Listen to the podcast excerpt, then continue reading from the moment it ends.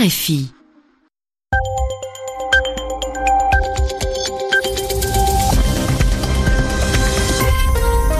Vous écoutez RFI, il est 22h à Paris, 20h en temps universel.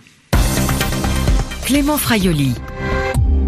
Bienvenue dans cette nouvelle édition du journal en français facile, un journal que je présenterai aujourd'hui en compagnie d'Alexis Guilleux. Bonsoir Alexis. Bonsoir Clément, bonsoir à tous. À la une de l'actualité, la réponse américaine après une attaque chimique en Syrie.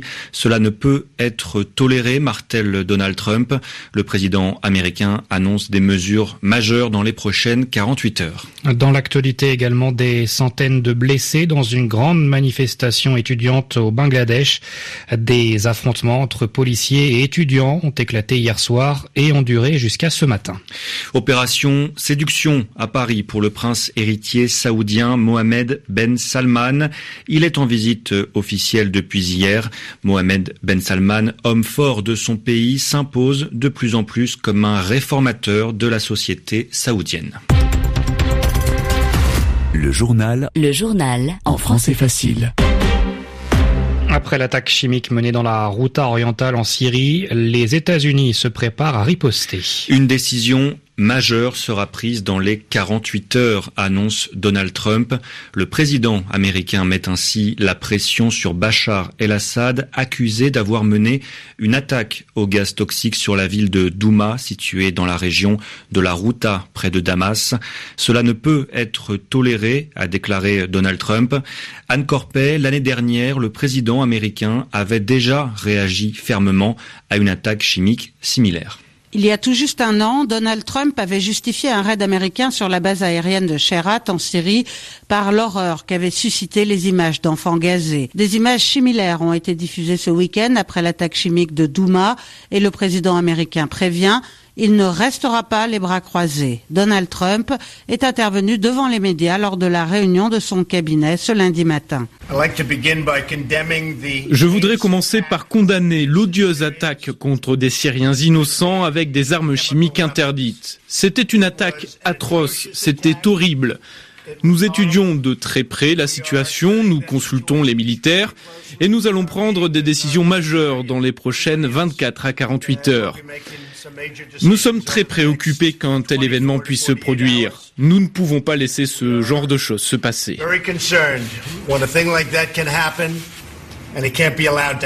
Le président américain a demandé à ce que les enquêteurs puissent se rendre sur place. Donald Trump continue par ailleurs de s'interroger sur le rôle de la Russie dans l'attaque chimique, interrogé sur la responsabilité de Vladimir Poutine. Le président américain a répondu elle est possible, et si c'est le cas, ce sera dur, très dur, il devra en payer le prix. Anne Corpet, Washington, RFI. Et de son côté, la Russie prévient qu'une frappe américaine pourrait avoir de graves répercussions. Et sachez également que suite à cette attaque chimique, une réunion d'urgence du Conseil de sécurité de l'ONU est organisée ce lundi soir. Auparavant, les États-Unis ont affirmé que la Syrie ne pouvait mener une attaque chimique sans l'aide de la Russie et de l'Iran. L'Iran qui de son côté accuse Israël d'avoir mené des frappes contre une base aérienne syrienne, une attaque dans laquelle 14 personnes sont mortes, dont 4 soldats iraniens. Israël n'a pas réagi à ces accusations. La France et les États-Unis ont nié toute implication dans ces frappes. Le journal en français facile. Une centaine de blessés au Bangladesh dans une grande manifestation étudiante. Des milliers d'étudiants manifestaient aujourd'hui, lundi, à travers le pays. Ils protestent contre l'instauration de quotas dans l'administration. En effet, le gouvernement veut réserver plus de la moitié des emplois de fonctionnaires aux familles de vétérans de la guerre d'indépendance de 1971 et aux minorités défavorisées. Des affrontements entre policiers et étudiants ont éclaté hier soir et ont duré jusqu'à ce matin dans l'université de Dhaka, la capitale. Les précisions de Juliette Gerbrand. L'occupation de l'université de Dhaka a dégénéré dans la nuit de dimanche à lundi quand les forces de l'ordre ont voulu disperser les manifestants en tirant des balles en caoutchouc et des grenades lacrymogènes. Les étudiants ont répondu par des lancers de pierres et ont incendié des voitures. D'autres universités du pays ont rejoint le mouvement lundi, ainsi que des groupes de chômeurs qui estiment eux aussi que les quotas limitent leur accès à l'emploi. La loi réserve 30% des postes de la fonction publique administrative aux familles des anciens combattants de la guerre d'indépendance et 26% aux minorités, soit plus de la moitié. Et ceux qui ne sont pas pourvus dans ce cadre restent vacants. Depuis le début du mouvement, en février dernier, les protestataires demandent que les quotas passent de 56% à 10%. Lundi, en fin de journée, les étudiants ont été reçus par le secrétaire général du parti au pouvoir, la Ligue Awami. Le gouvernement, après avoir dans un premier temps refusé toute révision du texte, a assuré qu'il ferait des propositions au plus tard le 7 mai. De leur côté, les étudiants ont accepté de suspendre les manifestations d'ici là. Explication signée Juliette Gerbrand. Au moins 30 morts, dont 27 enfants dans un accident d'autocar en Inde. Le drame a eu lieu dans l'état d'Himachal Pradesh, dans le nord du pays. D'après la police locale, l'autocar a basculé dans une gorge profonde de 60 mètres, entraînant la mort de 27 écoliers, de deux enseignants et du chauffeur. 12 enfants ont été hospitalisés en urgence, la plupart dans un état critique. Héritier d'Arabie Saoudite, Mohamed Ben Salman, est en France pour une visite officielle. Après un dîner privé hier soir avec le président français Emmanuel Macron au musée du Louvre, Mohamed Ben Salman a entamé ce lundi son programme officiel avec notamment un déjeuner avec le Premier ministre Édouard Philippe. Cette visite est placée sous le signe de la coopération culturelle et du développement touristique, une preuve encore que Mohamed Ben Salman est l'homme fort de son pays et qu'il s'impose comme un réformateur de l'économie et de la société saoudienne, Nicolas Falaise. Dans quelques semaines, les Saoudiennes auront le droit de conduire sur les routes de leur pays. Des cinémas vont prochainement ouvrir dans le royaume et des concerts ont été organisés organisé ces derniers mois dans un pays connu jusque-là pour son rigorisme religieux. Ces changements spectaculaires sont attribués à Mohamed Ben Salman, 32 ans, qui veut dessiner un nouveau visage de l'Arabie saoudite et qui pour cela s'appuie sur la jeunesse dans un pays où la moitié de la population a moins de 25 ans. C'est ce que nous explique Raeda Abounayan, membre du Majlis Al-Shura, le conseil consultatif saoudien dont les 150 membres sont nommés par le roi.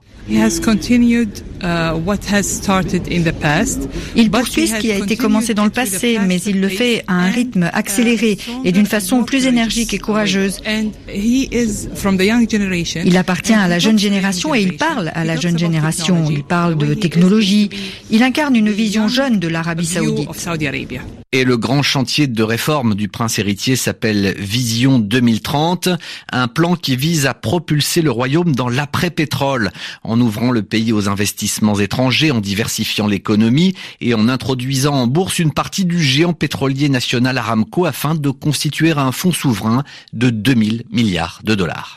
Nicolas Falaise. En France, le bras de fer se poursuit entre les cheminots et le gouvernement. Quatrième jour de grève aujourd'hui contre la réforme de la SNCF un mouvement toujours très suivi. Un quart des cheminots étaient en grève ce lundi.